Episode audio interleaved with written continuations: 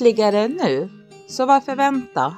Podden för dig som sökt lycka i framtiden men inte lyckas hitta den.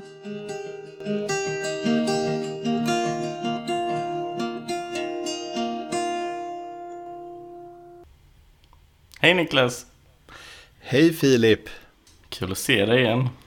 Tack detsamma. Det ser ut som att du har fått det lite eh, nytt och fräscht i ditt rum. Ja, eh, vi fick för oss nu när hemmakontorets tid är inne att äntligen göra om eh, mitt kontor till, eh, till ett lite mer trevligt kontor så att det inte ser ut som en källare. Så att vi har målat om och, och gjort det lite bra. Och så förhoppningsvis satt upp lite ljudabsorbenter så att ljudet blir bättre i podden också. Mm. Det är ju viktigt. Ja. Och du, du ser lika ut men du är finklippt idag. Mm. Plötsligt Ja. hände det. Ja,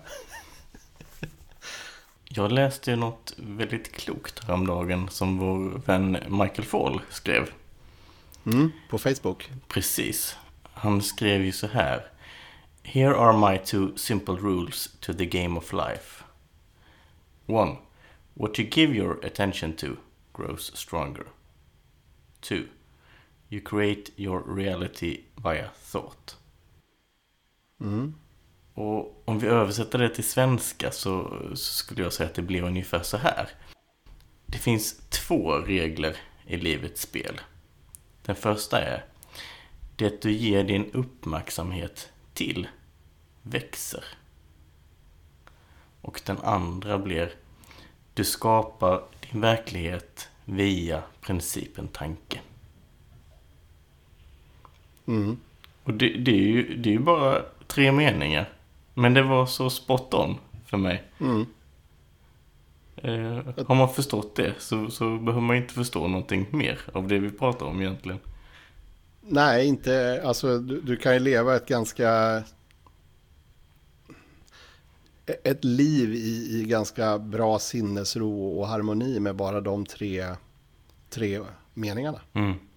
Och om man verkligen ser det på djupet så skulle jag säga att det är, ju- det är ju precis det vi pekar på. Mm. Sen, sen är det ju som sagt det är ju bara ord så att det är ju inte, det är inte säkert att någon annan ser alls vad jag såg där i, i de meningarna. Nej, det är ju så. Ord är ju det som, som, som vi fäster uppmärksamheten på. Och väljer man att fästa uppmärksamhet på fel ord så kan det ju bli tokigt för vem som helst också. Och orden är ju det begränsande i att försöka förklara det formlösa på något sätt. Som vi pekar på. Mm. Men om jag skulle försöka sätta några andra ord på det så, så är det ju, om man tar något exempel. Alltså om, om jag eh, får en känsla av att jag är lite stressad över någonting. Mm. Och sen så köper jag in mig på den liksom. Precis som att det är en option jag har fått. Och börjar tro på den och, och ger den uppmärksamhet. Ger fokus till den. Då växer den ju. Alltså den, den på något sätt blir oftast starkare. Och den varar ju oftast längre tid. Mm. Men om jag bara liksom observerar att den kommer. Och låter den passera. Utan att göra någonting mentalt. Mm. Då, eh, ja, då blir det ju inte mer. Och, och det roliga är att det är ju även för mig i alla fall kopplat till nästa gång. Alltså om man skapar sig en vana att ofta reagera på en, en viss typ av känsla. Mm. Då är det ju lätt att de blir starkare och starkare. Ja, men det blir ju ett grubbleri kring det. Eh, på samma sätt som om du, om du upplever sorg. Mm. Och hela tiden grubblar att mitt liv hade varit mycket bättre om inte det hade hänt. Och sen fortsätter man att grubbla om det, då växer ju den sorgen för varje grubb- grubbleri du har. Mm. Men det är ju också i kroppen liksom. Att om man tar de där eh, känslorna av till exempel stress på allvar. Om man gör det varje gång. Då, då är det ju eh, lätt att, att man liksom bara så här i kroppen känner ett eh, större och större stresspåslag. För att man liksom har, har gått på det där på något sätt och, och så.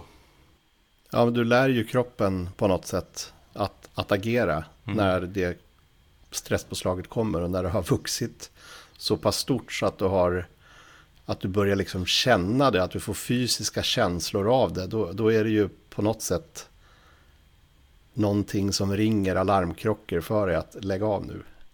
Nu, nu, nu har du vuxit för stort. Fast man tror ju att nu händer det något viktigt som jag måste reagera på. Jag måste ta det här på allvar. Mm. Det, det är något som är viktigt. Jag kan ju inte bara låta det passera. Eh, Men det är ju ett, det är ett missförstånd egentligen. Ja, och, och oavsett om det nu skulle vara något viktigt eller inte, men har du den stresskänslan i kroppen just då, så är sannolikheten ganska liten att du fattar det klokaste beslutet. Mm. Ja, ja, men precis. Det är ju såklart att det kan vara något man behöver reagera på. Men, Mm. men det är ju lätt att man tror att själva känslan som kommer, att den är någonting som, som är viktigt liksom. Mm. Men, men det, det positiva är ju att det, det gäller ju även tvärtom. Alltså om man får till exempel sitter i bilen och så lyssnar man på någon bra låt och så känner man en sån här skön, skön känsla liksom. Eh, man sitter och kanske sjunger med lite och, och sådär. Om man ger den typen av känsla också mer uppmärksamhet. Då får man ju ett större välmående också. Mm. Ja men så är det ju och det, det är ju samma känsla med kärlek. Ger du, ger du kärleken uppmärksamhet så växer kärleken. Och det är ju det ofta som händer när vi är nyförälskade. Det är, det är ju så mycket kärlek i, i kroppen men, men med tiden så, så känns ju inte den där kärleken lika mycket längre. Men det är kanske på grund av att vi inte ger den tillräckligt mycket uppmärksamhet. Absolut. Det, det har ju inte med att, att verkligheten eller, eller din partner har förändrats. Det är ju bara Nej. vår, vårt tänkande som på något sätt har ändrats eller vårt fokus har skiftat. Ja, och kärleken försvinner ju inte bara för att den inte känns där. Den finns ju fortfarande inom oss, det är bara att den är gömd bakom någonting annat. Mm. Och, och så fort det där någonting annat släpper så, så finns en möjlighet för den, den glimten av ljus som kärleken är eh, att, att lysa ut igen. Mm. Och sen den andra punkten här då att du skapar din verklighet via principen tanke. Det, det är ju så. Alltså, verkligheten, vår verklighet skapas ju via vår, vår, vår, eh, vår tänkande, vårt psyke. Det är ju inte, det är inte den här världen där ute som vi upplever. Utan det är ju som vi har sagt i varje podd, utan det är ju, det är ju den psykologiska upplevelse som vi har av det som är där ute. Och man kan ju re- reagera helt olika på samma situation, bara beroende på vilken medvetandenivå man är på. Mm. Ja, men utan principen tanke så kan vi inte uppleva någonting. Precis. Det, den är ju vi- vital för oss, det, det går liksom inte att bortse ifrån den. Mm. Och, och det är ju allt från det minsta minsta, ja eller det är inte så litet att, att se dig här, men, men det är ju allt från att man eh, kan se någon liksom utan att ens värdera det till Ja, allt intellektuellt tänkande som man kan ha. Eller de mest kreativa stunder man kan ha när man eh, spelar ett instrument eller målar eller vad man, nu- vad man nu gör för någonting. mm. Utan principen tanke så hade det ju bara varit svart. Fast det hade ju inte ens varit svart, för svart hade ju inte funnits liksom. nej, för det är också en tanke. Mm. Det är, ja, men tanken är ju extremt vital i de tre principerna. Eh, Men alla är ju vitala. Det finns ju liksom inte någon av dem som av de tre principerna som vi inte behöver för att skapa en upplevelse. Men, men det är klart att vi, vi kan inte uppleva någonting utan tanken. Men vi kan inte uppleva någonting utan medvetandet. Och vi kan absolut inte uppleva någonting utan livet. Som livskraften är. Mm. Ja men det var en liten eh, kort podd om, om den här upptäckten som vi gjorde här i veckan. Ja, och det är kul med lite korta poddar också som eh, förhoppningsvis kanske kan leda in till de lite längre poddarna. Väcka en nyfikenhet hos, hos de som lyssnar. Mm.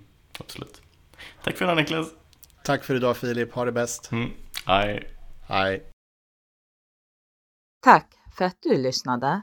Tipsa gärna vänner och kollegor om podden lyckligare.nu.